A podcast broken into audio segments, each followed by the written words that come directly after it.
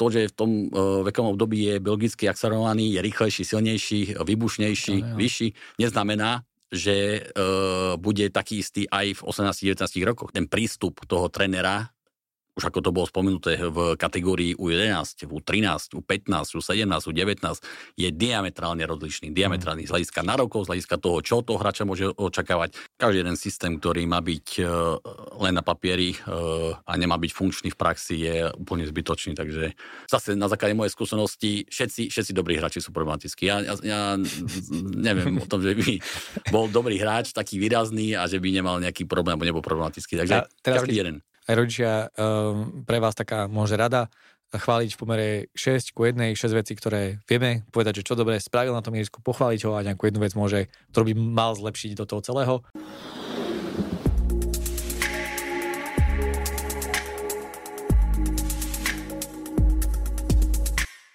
Môže sa zdať, že stať sa profesionálnym futbalistom dnes je ľahšie ako kedykoľvek predtým. Hráči a tréneri majú viac možností, informácií o tom, čo funguje a čo nie. Avšak podľa štatistiky Anglickej futbalovej asociácie menej ako 1% hráčov z mládežnických kategórií sa presadí natrvalo v mužskom futbale. Čo je teda potrebné, aby v dnešnej dobe mladí futbalisti sa mohli stať profesionálni? Ako nastaviť rozvoj detí a mládeže, mládeže tak, aby sa vychovali úspešní futbalisti?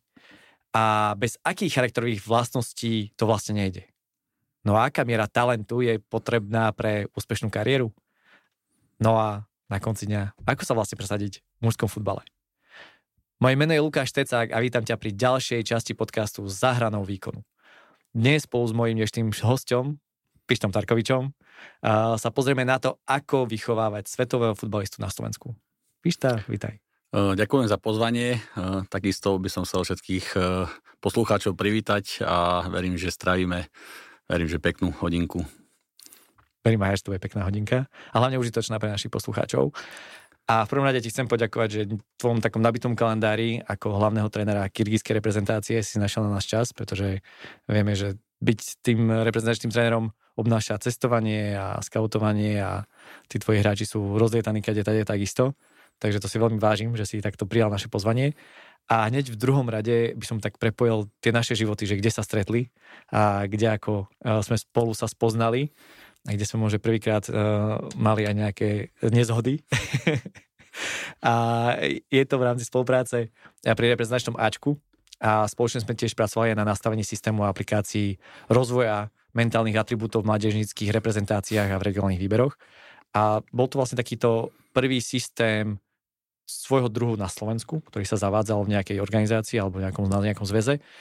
A e, tento systém tohto rozvoja mentálnych atribútov bol len takou jednou súčasťou e, dlhodobého rozvoja mládeže s cieľom vychovať nových slovenských reprezentantov na Slovenskom futbalovom zväze. A tento projekt spoločne s tvojou trénerskou históriou, že si bol šéf tréner alebo riaditeľ akadémie MŠK Žilina, tréner reprezentačných mládežnických kategórií U18 U19, nie si bol asistent v U19, tréner slovenského Ačka, teraz kyrgyzského Ačka a z teba robí pre mňa osobne teda najviac povolaného práve človeka na túto tému. Takže som zvedavý, čo dnes vyriešime. Tak ja k tomu poviem, alebo len potvrdím to, čo si povedal. To znamená, tá spolupráca si myslím osobne, že bola úspešná alebo dobre nasmerovaná. Paradoxne tomu eh, veľmi dopomohol eh, COVID alebo to covidové obdobie, keď nebolo možné mať reparačné zrazy a trenery mali dostatočne veľký priestor na to, aby samozrejme mohli v tomto systéme sa dobre zorientovať. Tvorili sme ho spoločne aj s trénermi, to znamená, to bolo veľmi podstatné pre mňa, aby tie informácie boli z prostredia, ktoré tým trénerom sú blízke a trúfam si povedať, že pred uh, môjim odchodom z pozície technického riaditeľa ten systém bol uh, už zavedený alebo čiastočne uh, zavedený vlastne aj v praxi a prinášal ovocie. Takže ja som rád, že takýto relatívne veľký systém alebo program alebo projekt sa podaril implementovať do praxe a musím povedať, že ja na to obdobie spomínam veľmi rád. Je to zájomné a myslím si, že práve tá účasť všetkých trénerov jednotlivých reprezentačných výberov bola veľmi dôležitá práve v tom nastaviť to tak, aby to aj dávalo zmysel z hľadiska tej reality, ktorú tí tréneri žijú, aby to nebolo len nejaké teoretizovanie nad niečím, ale práve tá spätná väzba od tých trénerov z praktického života bola úplne mm, esenciálna práve na to, aby to malo mňa, zmysel. Každý jeden systém, ktorý má byť uh, len na papieri uh, a nemá byť funkčný v praxi, je úplne zbytočný, takže oveľa dôležitejšie ako mať systém na papieri je mať systém uh, reálne zavedený a fungujúci v praxi a to je dosť dôležité, ťažké, lebo práca s ľuďmi je určite náročná koordinovať vlastne tých ľudí tak, aby na jednej strane sa dokázali v tom systéme nájsť, dokázali ten systém akceptovať, dokázali ho samozrejme na tej individuálnej mm. úrovni e, priviesť do praxe, nie je ľahké a jednoduché, lebo každý jeden tréner je silná osobnosť a my sme mali vlastne veľmi šikovných, alebo máme teda veľmi šikovných trénerov pri mládeži, takže preto hovorím, že to bola nie ľahká, ale dobrá práca a nakoniec aj úspešná. No a čo teda aj z tejto praxe, ale aj z tej minulosti považuješ za takú najdôležitejšiu súčasť výchovy mladého futbalistu? No, je veľmi ľahká otázka a strašne ťažká odpoveď. E, ja hneď v úvode poviem, že keď som vlastne sa mal možnosť stať technickým riaditeľom Slovenského futbalového zväzu, tak som mal možnosť absolvovať e, také stáže v asociáciách e, Grécka, Chorvátska, Belgická a Portugalska. Uh-huh. A musím povedať, že najviac ma ovplyvnila tá belgická cesta alebo belgická asociácia, a akým spôsobom oni e, vlastne nastavili e, fungovanie nielen mladežnického, ale celkovo aj seniorského futbalu a nakoniec vidíme, že bola to jedna z asociácií, ktorá pred 20-15 rokmi bola niekde na 65. mieste vo FIFA rankingu a dneska dlhodobo patrí do top 10, takže pre mňa to bolo veľmi motivujúce. Samozrejme, že tie špecifika Belgická ako takého, či už je to počet obyvateľov, mm. infraštruktúra, kde z jedného konca krajiny na druhý koniec krajiny e, máte dve hodiny. To znamená, niekde zo stredu je to všade hodina, alebo aj samozrejme ekonomické zázemie je, je úplne iné. Ale ja si zase myslím, že keď sa máme posúvať ku kvalite, tak by sme mali hľadať vzory vlastne v tých najlepších a možno, že v tých, ktorí niečo dokázali. A pre mňa osobne Belgický futbalový zväz za 15 rokov dokázal urobiť uh, tvrdú, ale neskutočne efektívnu a progresívnu prácu pre mladícky futbol. Takže um, len keď sa vrátim k tej otázke, že tá najdôležitejšia, najdôležitejšia súčasť výchovy mladého futbalistu je práve to, aby uh, všetky tie jednotlivé zložky v rámci uh, futbalových zväzov alebo futbalového zväzu boli zjednotené v tom, ako pristupujeme k tomu rozvoju, aby sme uh, nehovorím, že si mysleli všetci to isté, ale v ťahali za, za ten jeden za ten jeden koniec a aby to nebolo, že ideme si na východe, vymyslím si 4-3-3, na západe 3-5-2 a ináč pristupujeme vlastne k tým individuálnemu rozvoju tých hráčov? Nie, aj po to všetko, čo som absolvoval, si netrúfam povedať, že čo je najdôležitejšie mm-hmm. pre výchovu mladých hráčov. Určite je to nejaký komplex vecí, ktoré postávajú z toho, ako sa pristupuje k tomu hráčovi. Pre mňa osobne je najdôležitejšie, aby hráč v adekvátnom vekovom období a veľmi dôležité aj v biologickom veku dostal z hľadiska či už technicko-taktického, biologického, mentálneho, ale aj motorického správny prístup. Uh-huh. To znamená, e, ten hráč sa musí vyvíjať v súlade so svojím vývojom, čo je hlavne medzi 14. a 17. rokom e, rozdielne a toto sa musí zohľadnúť e, vlastne v prístupe k takémuto hráčovi mm. alebo ku každému hráčovi individuálne a tie akadémie, respektíve tí tréneri, ktorí to dokážu e, zohľadniť, tak e, sú potom úspešní a efektívni. A preto sa im páči tá belgická cesta, lebo belgická cesta našla odpovede na tieto otázky veľmi efektívne. Mm. Nakoniec môžeme si o nich neskôr porozprávať, ale nie je to jednoduché. Je to skúsenosť krajiny, ktorá tiež určite bola v tej istej situácii ako my a snažila sa s tým nejakým spôsobom vysporiadať a vysporiadala sa s tým veľmi dobre. Um, určite sa tam k tomu môžeme dostať, lebo veľmi zaujímavá téma je napríklad tých future tímov, kde sa bývame o nejakej biologickej akcelerácii a retardácii práve medzi 14. a 17. rokom života. A, ale spomínul si futbalové akadémie a ich vplyv vlastne a trénerov teda v futbalových akadémiách. Na Slovensku máme 14 futbalových akadémií. Ako ty hodnotíš ich úlohu v dnešnom futbale a výchove mladých talentov na Slovensku? Uh, ja mám v tomto smere možno trošku iný názor ako uh, nechcem povedať väčšina, menšina uh, odborníkov na Slovensku a nechcem to ani porovnávať. Proste je to môj názor, je to názor vyplývajúci zo skúseností, ktoré uh-huh. uh, mám ktoré som v podstate na základe tých návštev mal možnosť nastrebať a pre mňa osobne je zásadný princíp oddeliť postupne profesionálny mladícky futbal od amatérského mm. alebo grassroots futbalu. Mm. Deje sa tak v Belgicku, kde v podstate od U11 po U21 máte uzatvorené súťaže medzi vlastne tým profesionálnym futbalom, čo sa berie ako tá najvyššia liga, ako profesionálna súťaž. Sú iné podmienky, možno, že aj pre organizáciu, možno, že pre štruktúru súťaže, pre striedania hráčov, za chvíľku vediem príklad. A to je zásadný rozdiel, že oni oddelujú e, tých najkvalitnejších hráčov, ktorým sa samozrejme potom snažia dať e, samozrejme aj túto starostlivosť a e, vedia, že tí hráči majú prepoklady na to, aby sa stali najlepšími hráčmi najlepšími hráčmi vo svojej kategórii, alebo teda samozrejme v Belgicku. Na druhej strane, tým hráčom, ktorí, dajme tomu, tú úroveň neosahujú, tak vytvárajú priestor na to, aby si našli cestu tomu športu všeobecnejšie. Mm-hmm.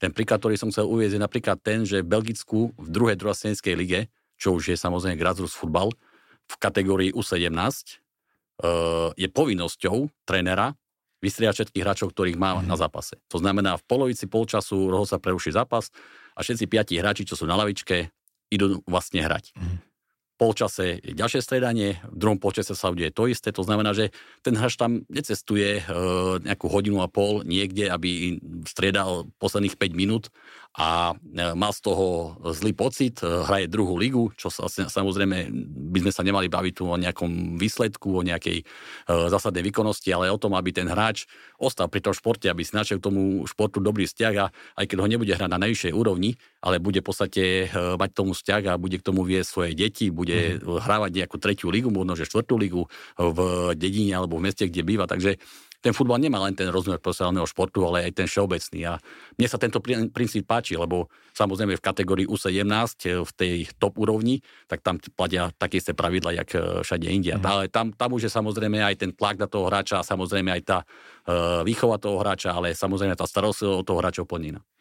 Takže, takže je to taká kombinácia toho profesionalizmu na, a na druhej strane uh, tvorba tej komunity a cez takú radosť z toho športu, radosť pohybu a vytvorenie uh, toho vzťahu k tomu športu samotnému, ako jedna z tých základných vecí. A potom, ty si spomínal nejaké predpoklady, uh, tí, ktorí majú predpoklady uspieť.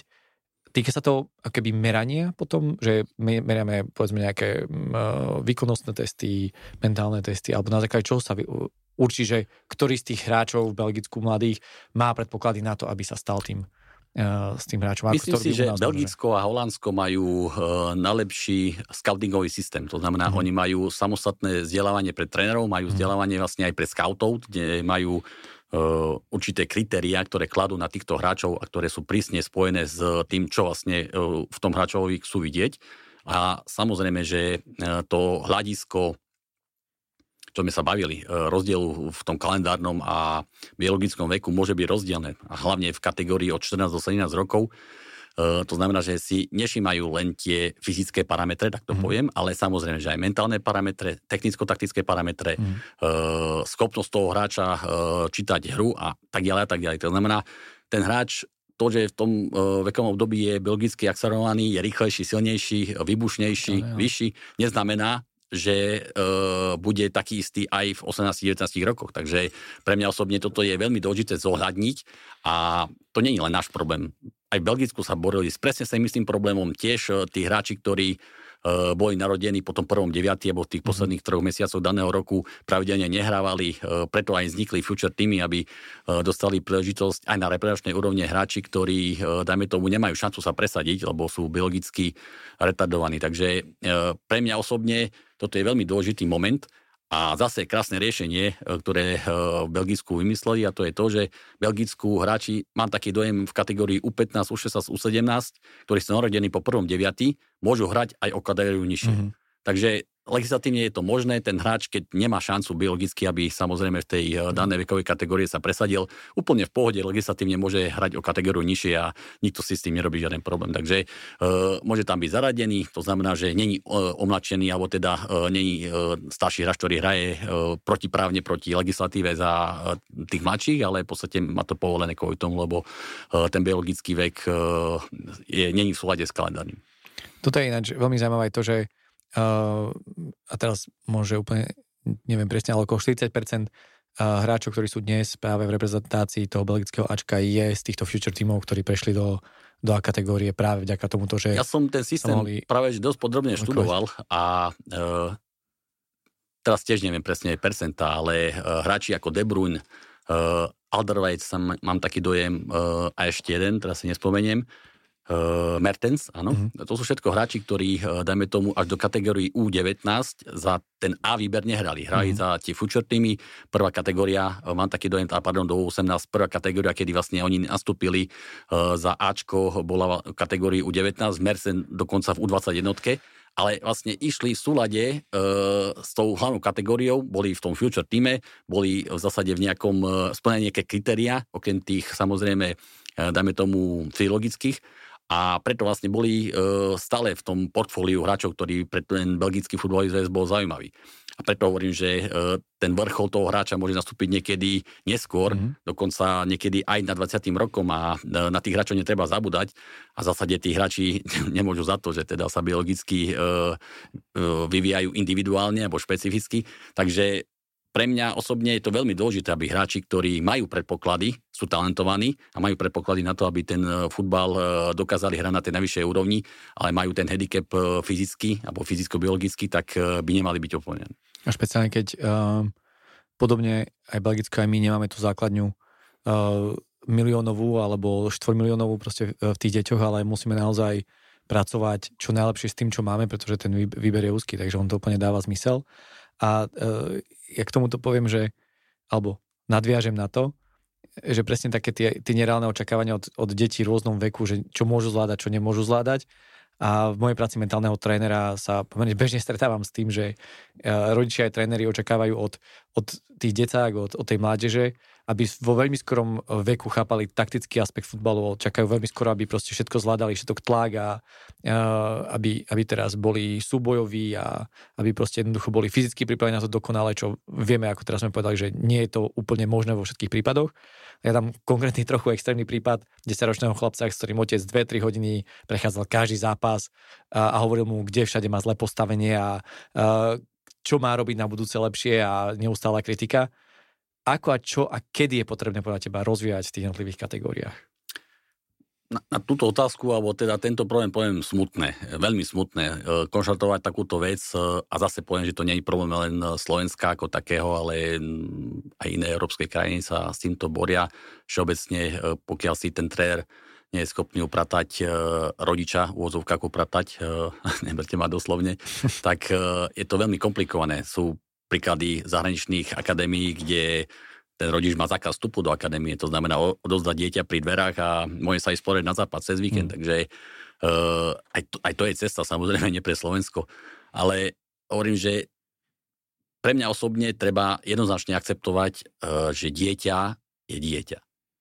A ja hovorím, že do 12, možno že 13 rokov je to stále len dieťa. A mm. pokiaľ my v 10 rokoch budeme pristupovať k dieťaťu ako k profesionálnemu hráčovi, tak e, to dieťa vyhorí veľmi skoro. Mm. Problém právnej špecializácie je asi jeden z tých najväčších na Slovensku, alebo najviditeľnejších. A mne je ľúto takýchto hráčov, ktorí e, v podstate e, v desiatich rokoch musia počúvať veci, ktoré podľa mňa ten transfer je minimálny. Mm. A čo ja mám skúsenosť, tak deti za 5-6 hodín nevedia, že hrajú nejaký zápas. Asi predstavte, že on odohraje zápas a e, tréner sa v pondelok, dva dní potom vráti k nejakom zápasu a dva dní tam analýzuje, najmä tomu jeho postavenie pri prihávke, tak preto dieťa to je frustrujúci moment, to je moment, z ktorého nezaujíma, ktorý je podstate, ktorému nerozumie a keby to ten tréner spravil e, klasickým cvičením tréningu, tak si myslím, že ten tréning, ten tréning alebo ten, ten efekt toho transferu bude oveľa vyšší. To znamená, samozrejme, že analýza e, tohto charakteru je veľmi podstatná pre futbal, ale pre vyššie vekové kategórie, pre e, predstavný futbal, či už mládežnícky alebo seniorský, a tam je to veľmi podstatná vec, ale u mňa osobne treba deťom nechať žiť ich vlastný život a hovorím ešte raz, vrátim sa k tomu, čo som povedal, ranná špecializácia a trénovať s deťmi v 10, 11, 12 rokov tak, ako trénujú seniory je podľa mňa ale absolútna sprostosť. A špeciálne, keď v tomto prípade hovoríme o otcovi, ktorý v podstate by mal len sprostredkovať to, že idem s tebou, teším sa s tebou z toho futbalu a ak si povedal do tých 13 rokov, je to stále dieťa a on sa to nezdá niekedy, lebo už zarastajú, nie, už proste majú e, ochlpenie a niektorí sú vyšší a viac osvalení ako my pomaly v 13 rokoch. Ale to, áno, ja, ja zase je, mám takú peknú, prepáč, že skáčem do rečí, mám, mám, mám, mám takú skúsenosť tiež, keď som robil prípravky v Matadorke tu na Bratislave a mal som otca, ktorý uh, bol brankárom, nie na najvyššej úrovni, sa mi dá, že je v druhej lige, nechcem menovať, ani nebudem menovať, ale nie je to podstatné. Podstatné je to, že mal syna, ktorý v podstate začínal, mal eh, chlapec 10 rokov v prípravke a ja som rodičom zakázal vstup na ihrisko, to znamená, len, viete, keď hrajú prípravky, tak sa hraje na šírku a to zabradlie vlastne za tou uh, postranou čiarou je 1,5 metra, 2 metre, takže ja som im nemohol uh, zakázať uh, tam byť alebo uh, nejakým spôsobom intervenovať a ten otec stále opakovane bol za tou bránou a stále, keď ten syn bol v bráne, tak mu hovoril, teraz vybehni, teraz chod doprava, teraz ostaň, teraz vlastne chod na loptu, teraz to kopni doprava, doľava. A to je ten moment toho, akým spôsobom mm. s tým človekom komunikujete. Lebo ja som si toho otca zavolal a v normálnom rozhovore som povedal, že proste tomu synovi škodí. Že to nie je v poriadku. On povedal, ako mu škodím, veď ja mu odozám svoje skúsenosti a v podstate ho učím. Ja v podstate chcem to, že mne sa nepodarilo dosiahnuť tú maximálnu úroveň, tak mu chcem všetko odozdať aby sa bol schopný ten syn vlastne presadiť. Ja som povedal, to je v poriadku. To je veľmi pekné, ja som rád, že ten syn má za zemi a mu ho vytváraš. Na druhej strane, predstav si, ty mu neradíš, ty mu škodíš v tom, že ty za neho robíš rozhodnutia. To znamená, že on sa nevie rozhodnúť sám, či má vybenúť z tej brány, či má prihať doprava, doľava, lebo mu to nadiktuješ. A čo sa stane, keď ochorieš na mesiac? Hmm. A mesiac tam nebude môcť prísť za tú bránu, veď ten chlapec sa zblázni. On sa neučí na vlastných chybách, on iba vykonáva to, čo mu ty povieš. A tým pádom vlastne nemá spätnú väzbu z toho pohybu, lebo on, on pre neho ten argument, že chod doprava, není jeho rozhodnutie, ale tvoje rozhodnutie a tým povieš, ak si mi to povedal, že mám ísť doprava, tak som išiel. Ale v zápase a potom, keď pôjde ďalej do vyššej vekovej kategórii, nebude sa zabranu. A keď on raz toho nemá spätnú väzbu a on sa v podstate to neprežije, sa ne, nepoučí na tej chybe, tak ťažko z toho môže mať e, spätnú informáciu a potom sa posunie niekde ďalej. Hovorím, však s ním porozprávaj. Potom, jak to urobí. Povedz mu vysvetliť, že to nebolo dobre, že to rozhodnutie bolo zlé a nech sa učí na svojich vlastných chybách a na svojich vlastných zlých rozhodnutiach a potom sa to môže podariť, že ho niekde posunieš. Ale týmto prístupom mu škodíš. Ale vieš mu aj pomôcť.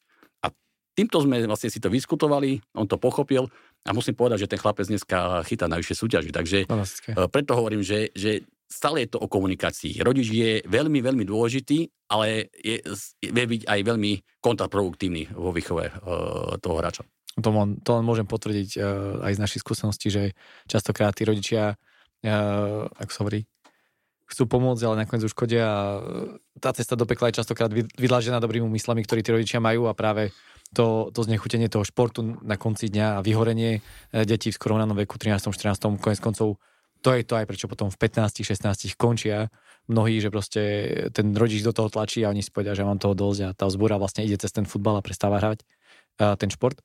Takže s tým úplne len môžem súhlasiť a potvrdiť aj z našej praxe. Bohužiaľ, je to smutné. A, ale opäť sa len vrátim k tej, e, tej pôvodnej otázke, že čo teda ako, alebo čo a kedy rozvíjať v tých jednotlivých kategóriách z toho, čo si povedal, viac menej vnímam to, že naozaj do tých 12-13 pracovať na tých uh, technických nejakých uh, alebo malých spoluprácach, technických vlastnostiach toho hráča. Z hľadiska mentálu, ja môžem povedať, že je to radosť hry, je to vlastne uh, zameranie sa nejaký svoj individuálny cieľ, svoj uh, nejaký rozvoj. Uh, je to o tom, aby uh, ten hráč mal uh, chuť stále sa vrácať, posúvať sa, aby ho to bavilo hlavne v prvom rade. A, a potom tých neskôrších kategóriách je to už viac to výkonnostné, kde mám ja tu nejakú, uh, nejaké to miesto v tom my, to znamená, že čo ja prinášam do toho týmu, čo je moja úloha, čo sú moje taktické môže úlohy potom uh, v tých už regionálnych výberoch uh, už 14, uh, keď sa bavíme, respektíve potom v reprezentačných výberoch od U15 vyššie.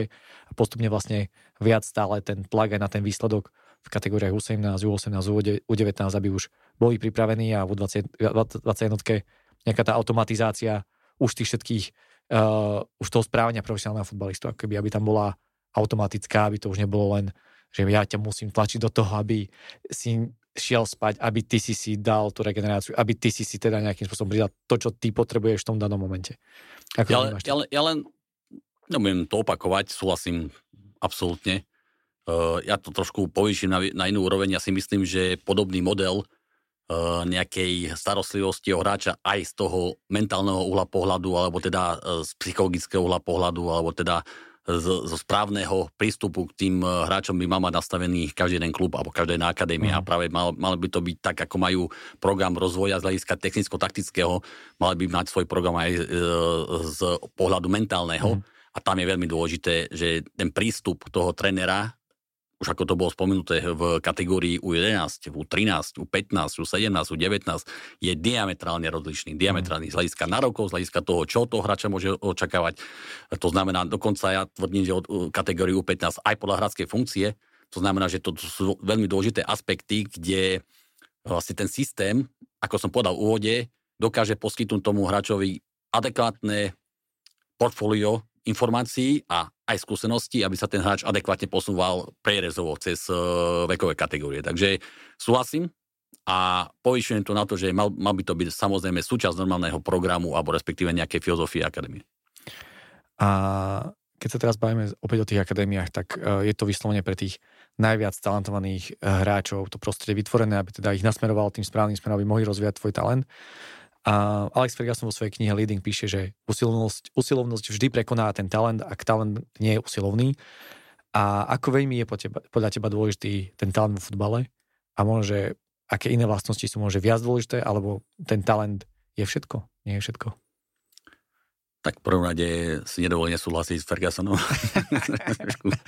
to teda, mohol by si, mohol by si, keby mohol, si chcel. Mohol by som, keby som chcel byť zaujímavý, ale ale uh, jednoznačne, ako súhlasím plnohodnotne, uh, práve naopak, ja si myslím, že častokrát uh, talentovaným hráčom na Slovensku škodíme.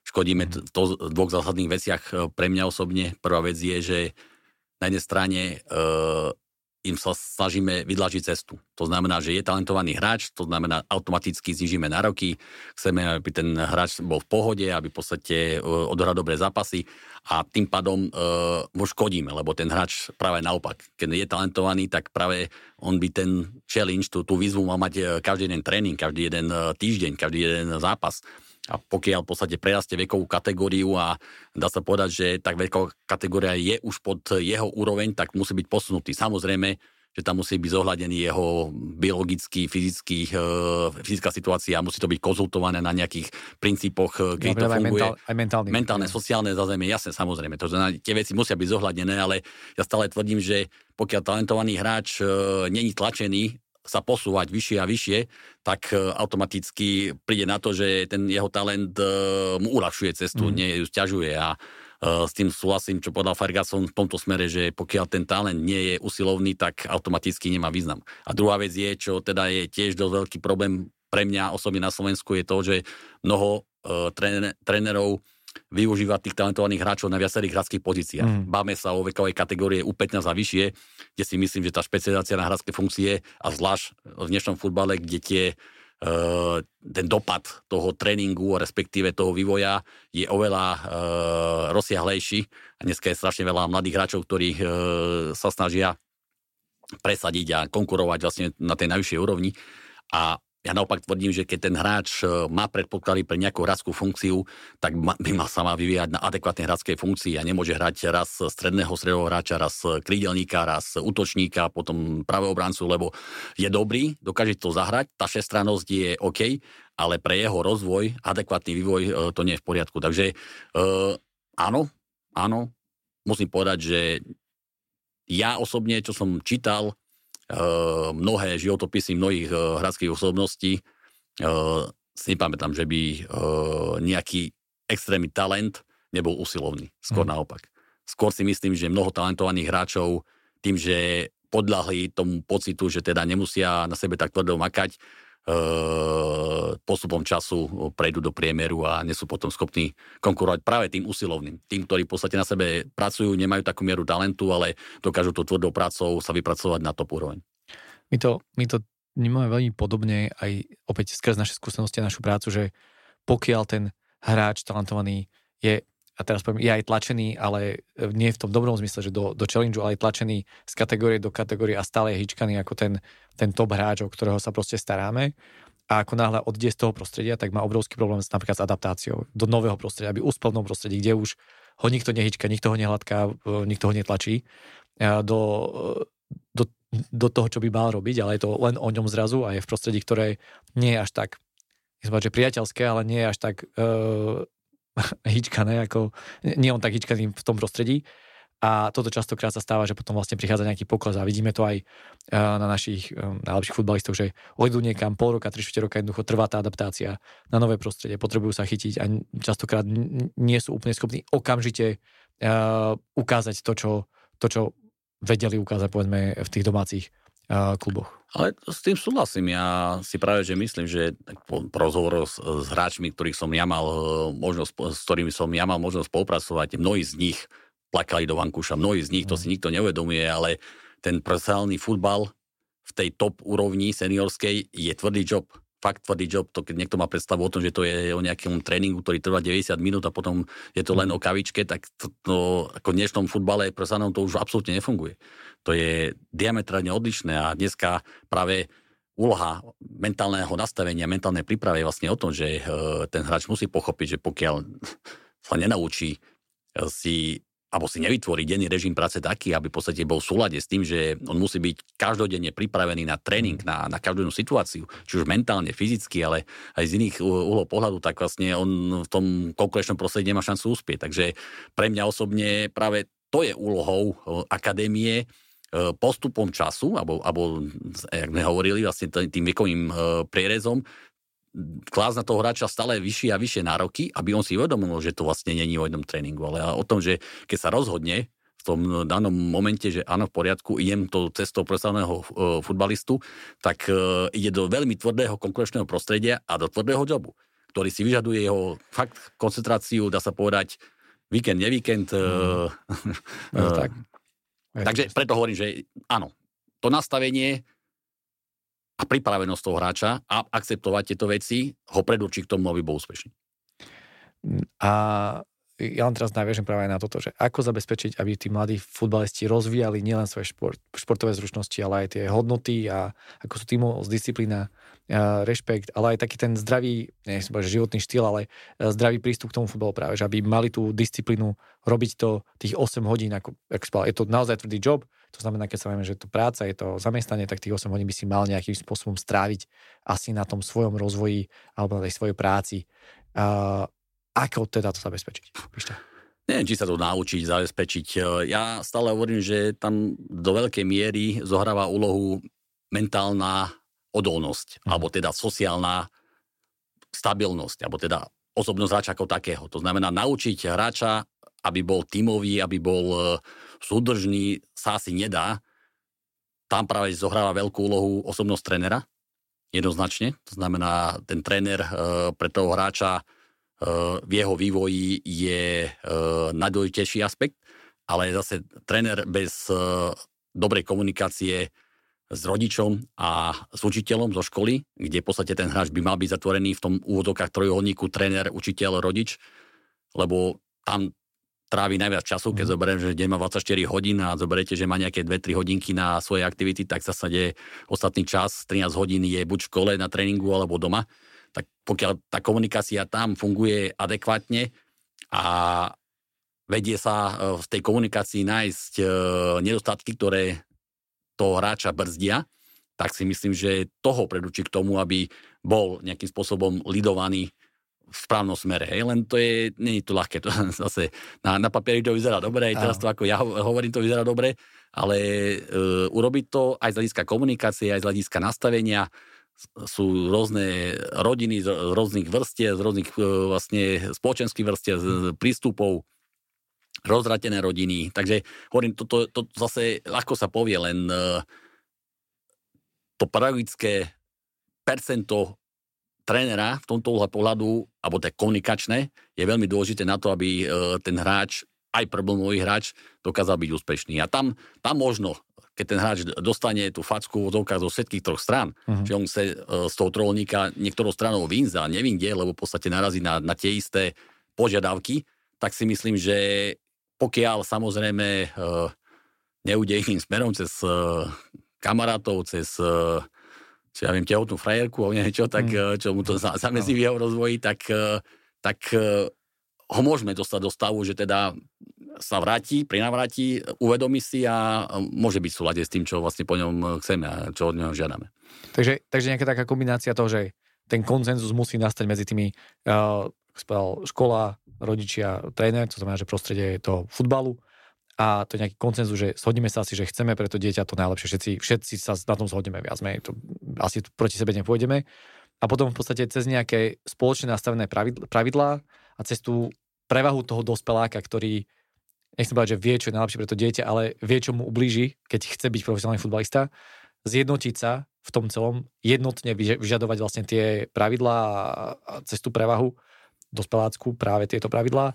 A potom, keď tie veci robí správne, posúva sa, tak pri, príjmať aj jeho chyby, povedzme, ktoré má, ale keď sú také eticky dobre nastavené, že OK, honest mistake, takzvaná, že stane sa niečo, udeje, že sme boli tínežeri, ale aká je náprava, povedzme, že ideme do toho, že priznám tú chybu, preberiem zodpovednosť, tak vtedy uh, je to, ako sa dá zabezpečiť, aby vlastne títo mali športovci mali čo najväčšiu šancu, aby teda uspeli v tom bola naučili sme ja, ja, v to, ja v tom verím. Ja posled, pokiaľ som robil v akokoľvek systéme, či už to boli Košice, Žilina, na zväze, tak som sa snažil uh, tlačiť uh, komunikáciu ako jeden z hlavných faktorov uh, vlastne toho, aby ten hráč bol schopný sa posúvať ďalej. A to nie je, samozrejme, my sa teraz bavíme o klube, škole a rodičoch, ale nebavíme sa o tom hráčovi. Tá komunikácia s tým hráčom je najdôležitejšia, nie, nie je vlastne medzi tými uh, troma subjektami, ale zase tam, tam ten systém musí fungovať. Ten trojuholník v podstate musí fungovať, lebo čo zase ja mám skúsenosť, tak naj, najčastejšie tí hráči utekajú z toho trojuholníka uh, cez rodiča. Takže to, to je zase vec, ktorú, ktorú pokiaľ ten trojuholník nefunguje správne, tak ten, ten hráč alebo ten chlapec nájde cestu ako on, tak potom samozrejme, že vie, akým spôsobom z toho utieza e, sa z toho tlaku v úvodzovkách dostať preč. Ale verím, verím v to, že keď pokiaľ e, tá komunikácia a hlavne tie princípy sú správne nastavené, tak aj v úvodzovkách problémoví hráči e, dokážu ísť v súlade s nejakým vývojom a dokážu byť potom vlastne pre ten klub a systém prínosný zase na základe mojej skúsenosti, všetci, všetci dobrí hráči sú problematickí. Ja, ja, ja neviem o tom, že by bol dobrý hráč, taký výrazný a že by nemal nejaký problém, alebo nebol problematický. Takže a teraz každý jeden. E, problematický mysle, že v nejakom, v nejakom veku alebo počas celej kariéry. tak od, od prípadu k prípadu, hej, ale, ale, ale vážne, keď si zoberieme e, fakt e, hráčské osobnosti, to, ktorá, ktorá hráčska osobnosť, nielen slovenského, ale aj svetového športu, ktorá nemala nejaký, nejaký výkyv, ktorá nemala nejaký jasne. problém, ktorá nemala nejaký... Takže, škandál, jasné. Škandál. Takže pre, pre mňa osobne Samozrejme je to aj z tlaku eh, toho, že ten job je ťažký, psychicky náročný, nie je to ľahké rok po roku podávať výkon a stále byť vlastne pod tým tlakom v strese. Takže to je aj úlet z ich strany, ale na druhej strane, pokiaľ s tým tí hráči sa naučia pracovať správne, vedia, kedy to spraviť, ako to spraviť, e, tak e, samozrejme sú trošku ďalej a potom sa vyhnú mediálnemu tlaku. Tak ono tá, ono tá ako spala, že, že musí byť nejakým spôsobom osobnosť a je práve asi dôležité tú osobnosť vytvarovať tak, aby nepresahovala, e, povedzme, alebo nezazavala do toho mediálneho priestoru nejakým spôsobom. Takže naozaj cez tie pravidlá vytvarovať tú osobnosť tak, aby, aby chápala, že uh, je, je čas a miesto, kedy áno a je čas a miesto, kedy potrebuješ byť uh, jednoducho absolútne. Jednoznačne. Ja, ja teraz, keď nás sleduje akýkoľvek rodič, alebo v podstate aj učiteľ, ktorý má nejakého chlapca v triede, ja si osobne myslím, že to není len iniciatíva toho trénera, práve že malo by to byť iniciatíva kohokoľvek, aby sa tomu chlapcovi pomohlo, lebo hmm. myslím si, že šport ako taký uh, dokáže formovať ľudí a futbal zvlášť, lebo je to najmasovejší šport na Slovensku a ja si osobne myslím, že tomu dieťaťu dokáže dať veľa pozitívneho, veľa. A nie len teraz, nebavíme sa o športovej stránke, ale o sociálnej stránke, o, o mentálnej stránke, mm. o schopnosti riešiť e, konflikty v kolektíve a tak ďalej, a tak ďalej. Takže pre mňa osobne to není vlastne len o tom, že je dobrý alebo zlý futbalista, ale o spôsobe, akým ten človek e, žije a hlavne potom, aký, aký bude mať vzťah k tomu športu ako takému. Mm. A ako naučiť teda mladých futbalistov, aby sa nevzdávali v tých ťažkých chvíľach, alebo keď cítia, že nenapredujú tak, ako by možno, že ako by chceli, tak rýchlo nenapredujú, ako by chceli. Uh, pretože za mňa osobne tá konzistentnosť, tou trpezlivosťou v rámci svojho rozvoja, jak si povedal, každý máme ten vrchol iný v kariére, či už je to tréner, či to už je hráč, či to je proste uh, aj v korporácii, aj v zamestnaní, každý máme nejaký iný vrchol. A ako toto s tými mladými hráčmi spracovať, aby, aby vydržali pri tom v tých ťažkých chvíľach, aby sa nevzdali, aby pokračovali v tej, v tej práci, ktorá možno, že dnes neprináša to ovocie, ale s tou vidinou, že raz to príde. Zase komunikáciou. To je ako naj, najefektívnejšia komunikácia, proste ten, ten problém, ktorý uh, vznikne, môže vzniknúť kedykoľvek. Môže vzniknúť 12 rokov, v úvodzovkách samozrejme na inej úrovni, inak to ten chlapec uh, vníma 12, 15 rokov, 19 rokov. Je pravda, čo, čo sme sa už bavili, že najväčší počet uh, hráčov, ktorí končia s aktívnou kariérou vlastne medzi tým 17. a 19. rokom v tej, mm. v tej kategórii prechodu od dorastencov uh, k seniorom. Takže uh, tam treba hľadať vlastne uh, motivačné faktory, ktoré treba postaviť tak, aby uh, tí chalani neboli postavení konfrontačne pred situáciu buď budem vrcholový športovec, alebo teda fu- vrcholový futbalista, alebo v podstate som zlyhal v živote. Takže ja si nem, vôbec nemyslím, že ten človek za to môže, mm. že teda nie je vrcholový futbalista, že ten, tá miera talentu nie je taká, aká by mala byť. To môže byť zdravotné problémy, to môže byť v podstate kopu iných aspektov, ktoré do toho vstúpia. A len treba tomu chlapcovi vysvetliť, že, že to v podstate nie je jeho zlyhanie. V podstate on robil maximum a to sa v živote stáva. To je normálna súčasť života, uh, že, že v podstate veci nevídu tak, ako chceme. A zase to je len silný moment k tomu, aby ten chlapec v tom ďalšom svojom e, živote dokázal s takouto situáciou správne pracovať. Preto hovorím, že ten šport a zvlášť futbal má, má iný, aj iný ako športový aspekt a, presahuje vlastne ten šport ako taký. A pre mňa osobne asi, asi ťažko uh, ja tu dám návod, čo urobiť, mm-hmm. lebo v podstate to je strašne individuálne. Závisí od toho, kto, z akých dôvodov a vrátim sa k tomu zase, čo som povedal na, na začiatku a v polke, keď je dobre nastavený systém, že teda je tá mentálna príprava e, v klube z hľadiska nejakého systému, tak si myslím, že ten systém dokáže tomu hráčovi pomôcť. Dokáže mu to správne vysvetliť, dokáže ho na to pripraviť, mm. dokáže mu odôvodniť, že teda taká vec sa môže stať a buď na to pripravený a keď sa stane, tak vlastne budeš mať s tým životnú skúsenosť a posunie sa ťa to ďalej v živote a samozrejme adekvátne k veku, lebo to je úplne iné v 12 a 19 rokoch, ale uh, Dôležité je podľa mňa aj ten osobnostný predpoklad. To mhm. znamená, do akej miery je ten hráč osobnostne silný. Neviem, ak to mám inak e, nazvať alebo inak vysvetliť, ale uh, dnes voláme po silných osobnostiach. Otázka je, či ich vychovávame, či ich k tomu mhm. vedieme. Hlavne v rodinách. V áno, áno, to znamená, že či, či teda on opakovane príde domov a sa stretne len s, s negativizmom, len s vlastne s pokarhaním, stresmi, alebo teda či posilňujeme v podstate to, tie osobnostné charakterové vlastnosti hráčov.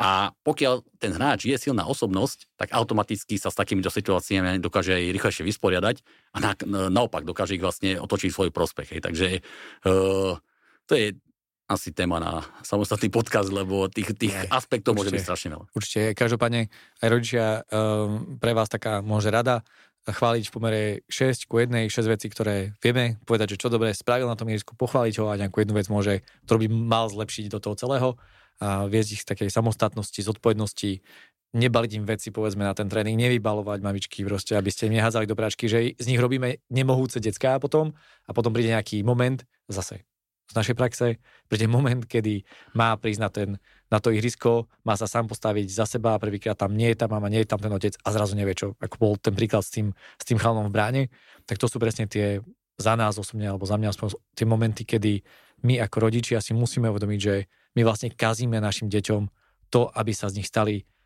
nechcem povedať, že úspešní len športovci, ale v zásade samostatní, užitoční schopní prežiť ľudia v tom svete ako takom. Tak mne, mne vadí tá organizovanosť. Pre mňa osobne je najhoršie, fakt dneska tie deti majú organizovaný život. My sme ho nemali, ja mhm. som ho nemal organizovaný, lebo ja som si vlastne ten voľný čas uh, vytváral sám. A dneska my, ako ho, hovoríš, privedie, privezieme dieťa na tréning, odvezieme dieťa z tréningu, v podstate nedáme mu tú voľnosť prejsť tú cestu sám, hej, samozrejme závisí aj od veku, ale tá organizovanosť uh, podľa mňa ubíja kreativitu, ubíja sebavedomosť, ubíja vlastne e, veci, ktoré e, my sme si mohli vyskúšať e, sami na vlastnom tele a e, čím je to viac organizované, tým podľa mňa strácame kreatívnych a hráčov a veľké osobnosti, alebo väčšie osobnosti. Organizované v zmysle, že im dávame taký servis, že vlastne oni nemusia naozaj nič robiť. V ani rozmýšľať, áno. Ani rozmýšľať. Ani ich vodíme jak... No. Áno. Ovečky na pašu, napríklad.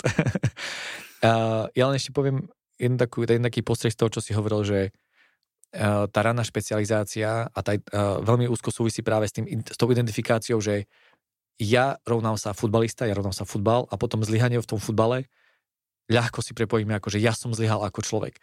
A to len chcem len k tomu dodať, že práve tá ranná špecializácia má práve toto ako keby uh, v mnohých prípadoch môže viesť tomu, že sa stane z toho futbalistu už len futbalista a nevie, kto je ako človek a že sa s tom stráca a potom to zlyhanie je veľmi ťažké pre toho mladého chalana spracovať, že nevybrali ma povedzme po nejakej skúške do nejakého zahraničného klubu, neúspel som v nejakej e, akadémii a musel som sa vrátiť do nejakej horšej akadémie, možno, že a tí chalani vlastne to nezvládajú, pretože to berú ako osobnú porážku, pričom je to vlastne len spätná väzba, choď a pracuj ďalej. A to je častokrát, čo si oni nevedomujú uh, v, tom, v tom svojom nastavení. Alebo je, jednoducho ich nikto nenaučil, ako pracovať s tým neúspechom. Možno, že. Krásne na tom všetkom je to, že pre mňa osobne, keď naučíme, naučíme eh, človeka vážiť si sám seba, alebo uh, pochopiť človeka, že akú má hodnotu vo svojom živote, tak potom všetky tie veci zlyhania, keď, keď, keď sú krízové situácie, keď, keď sa nám nedarí, keď sme neúspešní, tak tá hodnota človeka nepadá. Tá človeka, hodnota človeka je presne tá istá. Len tie okolnosti okolo toho človeka nefungujú tak, jak možno ten človek očakáva, keď ten človek je schopný s tým správne pracovať a sa cez to dostať a veriť v to, že vlastne raz, keď tú kvalitu mám, tak ju mám tak sa musím niekedy presadiť a bude na sebe ďalej robiť tvrdo, tak sa presadí. Pokiaľ ten človek s tým pracovať správne nevie a v podstate zoberie to ako vlastne zlyhanie a prestane na sebe robiť, tak samozrejme, že automaticky e, tomu nepomôže a naopak tá, tá, ten degres je oveľa vyšší. Presne tak. No a, s tým vlastne presne súvisí ďalšia otázka, že v posledných rokoch sme svedkami toho, že mnoho futbalistov vyhorí, mentálne to nezvláda, prechádzajú ťažkými krízami eh, v tom živote, ako si spomenul, je to tvrdý, je to tvrdý biznis, eh, je to tough job a je to zvýšený dôraz na tú psychologickú pripravenosť tých športovcov. Ako sa majú tí tréneri, akadémie, rodičia zaoberať tým psychologickým aspektom trénovania mládeže? Do akej miery dnes to robí ten rozdiel môže v tej úspešnosti, neúspešnosti toho, ako zvládnem byť profesionálnym športovcom, futbalistom? Percentuálne neviem.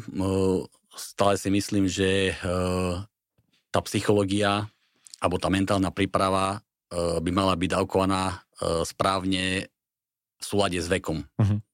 toho hráča. To je asi jedna veľmi dôležitá vec. A dru- druhá veľmi dôležitá vec je, že niekedy uh, sa dejú kontraproduktívne veci. To znamená, že nie každý jeden vie pracovať uh, po psychologickej a mentálnej stránke s tým hráčom správne. Uh-huh. To znamená, že tam jednoznačne vrátiť sa do lavic a vytvoriť možnosti či už trénerom, ale aj rodičom alebo akýmkoľvek ľuďom, ktorí pracujú s tými talentovanými športovcami alebo futbalistami, možnosť sa vzdelávať a pochopiť, že tie veci sa nedajú hodnotiť len na základe vlastných skúseností, ktoré ten človek má. Lebo väčšinou to je tak, že teda aj tá raná špecializácia, ja, ja ju chápem, lebo v podstate prípravku začne trénovať hráč, ktorý skončí s hráčskou kariérou a čo, čo on si pamätá. Pamätá si posledné tréningy, ktoré vlastne mal. Tak on vlastne tie tréningy kopíruje a kopíruje ich vlastne s deťmi. Takže preto hovorím, že to je kontraproduktívne a toto je to isté. Keď niekto začne riešiť e, tú mentálnu prípravu tým, však keď ja som bol mladý, tak to, dostal som dve facky a fungovalo to, tak asi aj to nie je správny prístup. A preto hovorím, že toto sa dá eliminovať vzdelávaním. Dá sa eliminovať tým, že je mnoho postupov, mnoho návodov, ako to riešiť a e, musíme prejsť vlastne od tej nejakej konzervatívnej e, stránky k e, tým moderným trendom, ktoré dneska e, hlavne v západnej Európe vlastne sú už rozšírené. Kto myslíš, kto by mal byť, alebo kto by mal byť v tomto prípade e, nositeľom toho, aby to vzdelávanie prebiehalo? U rodičia, e, tréneri, kluby, akadémie, SVS, kombinácia toho, pretože ako si povedal, sú rôzni uh, hráči mladí z rôznych prostredí, s rôznou kvalitou zázemia, s rôznym uh, sociálnym zázemím. Ak nie každý má záujem o tieto veci, nie každý proste jednoducho vie, kde začať, alebo ako vôbec začať, kto by mal byť nositeľom tohto celého? To je mi ťažká otázka, ako ani si netrúfam na tým odpovedať. Podľa mňa by to malo ísť z hora. Systém, ktorý v podstate mhm. nie je e, z hora funkčný, asi ťažko môže fungovať. Takže pre mňa e, by sa tie veci mali vysvetľovať tak, že sú dôležité, či už na e, rôznych vzdelávacích aktivitách trénerov. Nakoniec máme dosť veľa trénerov, ktorí buď sa vzdelávajú, alebo doškolujú, aby mohli si obnoviť licencie. Takže tie informácie len treba ponúkať a samozrejme, každý s nimi musí súhlasiť. Dneska je taká polemika e, aj na Slovensku, že či v podstate mentálna príprava e, a do akej miery mentálna príprava má zasahovať do práce mm. trénera, alebo respektíve do akej miery ten tréner má spolupracovať s, mentálnou, s mentálnym koučom alebo psychologom. Takže to sú stále na Slovensku veci, ktoré sú v diskusii, ale pre mňa osobne zase je to od názoru k názoru. Ja hovorím názor za seba a aj po skúsenosti, ktoré mám, že teda bez bez tej mentálnej prípravy, alebo teda adekvátnej mentálnej prípravy, tí hráči sú mentálne nestabilní a to mentálnou prípravou mu len pomôžem. Ja si nemyslím, že mu môžem uškodiť. Samozrejme, pokiaľ je podaná správnym smerom a správne, lebo tiež keď uh, som chorý uh, a mám, čo ja viem, bakteriálnu nejakú chorobu, tak uh, asi mi acylpirín nepomôže. Takže preto hovorím, že, že treba na to nájsť správny liek a treba ten liek správne podať. A keď toto zafunguje, tak ten pacient sa vylieči. Pokiaľ budem skúšať všelijaké uh, acylpiriny a neviem, nejaké iné lieky, ktoré s tým nemajú nič spoločné, tak asi, asi, asi sa tak skoro nevylieči. Mm. Tak je, pre mňa bola pekná skúsenosť so šéf-trénerom uh, mládeže vo West Ham United v rámci vzdelávania uh, v Ostrave, kedy mi sám povedal, že dnes majú vo West Hame štyroch športových psychológov, respektíve mentálnych trénerov a každý má na starosti vlastne len dve alebo tri kategórie a povedal, že keď on hrával, tak v podstate ešte za West Ham United, tak presne, proste nikto sa o to nestaral, nikto to neriešil a, a, ale vidí teraz, že ak by sa to vtedy riešilo, tak možno, že on by dopadol ináč, on by uh, bol ďalej a uvedomuje si tu vlastne tú silu a, a tá polemika um, určite je na mieste, aby bola tá diskusia, len niekedy sa stačí opäť pozrieť uh, nejakým smerom a pozrieť ako to funguje tam a kvôli čomu to tam funguje v zásade. Takže... Ale ja tomu vývoju rozumiem aj vzhľadom na to, že dneska robím v Strednej Ázii a zase naopak je, že tam, tam ten prístup je zase úplne iný. Takže ja, ja, ja chápem tú trendovosť, ale na základe vlastnej skúsenosti hovorím, že poškodiť to nemôže. Pokiaľ je to dobre aplikované, tak to poškodiť nemôže. Na druhej strane hovorím ešte raz, akože treba to dokázať v správnom čase a správne aplikovať. Úplne s súhlasím a hlavne v súlade s tým, čo potrebuje povedzme hlavný tréner v rámci realizáku, aby sme skakali do tých vecí, kde, kde aby sme išli po tenkom ľade, ako raz, si, raz si mi vysvetlil, že áno. to bola pekná príhoda tiež. Čo by si teda odporučil mladým futbalistom pri prechode z mládeže do mužského futbalu? Taká jedna z posledných otázok už iba. Uh, asi, že by sa obklopili dobrými ľuďmi. Uh-huh. To je veľmi dôležité. V tom mladom veku uh, sa obklopiť ľuďmi, ktorí je to ľahké pre toho chalana, uh, sa rozhodnúť pre dobrých ľudí, uh, ale byť obklopený ľuďmi, ktorí mu chcú a vedia pomôcť a aby nasávali informácie. Takže som strašne, strašne by som odporúčil uh, chlapcom študovať cudzí jazyk, aby v podstate sa dokázali v prípade akéhokoľvek angažmanu rovnocenne pobiť o tú pozíciu. Nielen z mhm. hľadiska miery talentu, lebo tam tá miera talentu častokrát je na vyššej úrovni ako možno, že ostatní mm. hráči, kde dneska v tých akadémiách v zahraničí máte Afričana, Američana, e, z Južnej Ameriky hráča, ale naši hráči ťahajú častokrát za kratší koniec práve kvôli tomu, lebo sa nevedia vyjadriť, nevedia v podstate sa obhajiť. Mm-hmm. Takže to sú veľmi dôležité veci, ktoré sa zdajú byť bagratelné, ale na druhej strane e, dokážu tomu hráčovi v tej kabíne urobiť dobrú pozíciu. Takže studovať jazyky jednoznačne. E, ďalej by som mi odporúčil, aby fakt si čítali knihy, aby si prečítali životopisy slavných hráčov a futbalových osobností. A tam pochopili, že to, že má Ronaldo dneska hodinky za x peňazí a auto, aké má, tak tomu nespadlo z neba, ale Ronaldo 6 až 8 hodín denne tvrdo trénuje. Každý jeden deň. Či je to 1. januára po novom roku, alebo v podstate je to 24. decembra, keď je, to znamená, že on, on je tak disciplinovaný a tak vlastne vydretý hráč, že s tou mierou talentu sa to spojilo a vzniklo to, čo vzniklo. A potom samozrejme s tým talentom a s tou úrovňou e, prídu aj e, peniaze, prídu aj e, rôzne dobré ponuky, ale tie ponuky neprídu sami od seba A zvlášť, keď ten hráč je na nich pripravený. Takže to sú veci, ktoré oni musia pochopiť, že v tej etape, keď sa láme uh, jeho životná cesta, ak chcú sa rozhodnúť, že pôjdu tým predstavným futbalom, na jednej strane dosť riskujú a na druhej strane je to strašne krásne. Lebo keď tomu venujú to, čo tomu majú venovať, tak uh, im ten zase šport uh, strati, uh, vráti strašne veľa. Strašne. Či už je to dobrý pocit z úspechu, či už je to vlastne sláva, či už je to v podstate pocit, že toho zadužučinenia, že niečo dosiahol a že teda je v niečom patrí top hráčom na Slovensku. To je strašne dobrý pocit a taká satisfakcia toho, že musel obetovať ten čas od tých 9 rokov až od tých 18-19 rokov tomu športu a potom sú to tie príjemné, dobré pocity.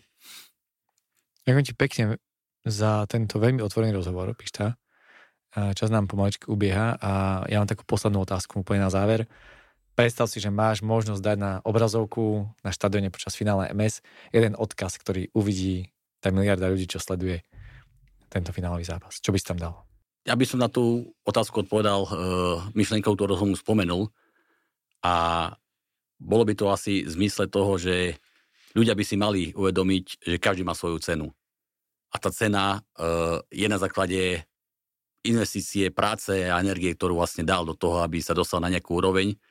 A nezáleží na tom, že momentálne sa nám nedarí, že, sme nešťastní z toho, že nie všetky veci nám vychádzajú, že sme momentálne neúspešní, ale tá hodnota človeka sa nemení. A pokiaľ ten človek bude pokračovať e, v tom, čo robí a bude robiť preto 100% stále, tak som presvedčený o tom, že tá situácia sa otočí a tá pozitívna stránka e, toho života e, tú energiu vráti. A človek zase sa prinavráti a e, dokáže všetkým naokolo, aj ľuďom, ktorí mu neverili, že tá kvalita jeho je taká, akú sa snaží ukázať.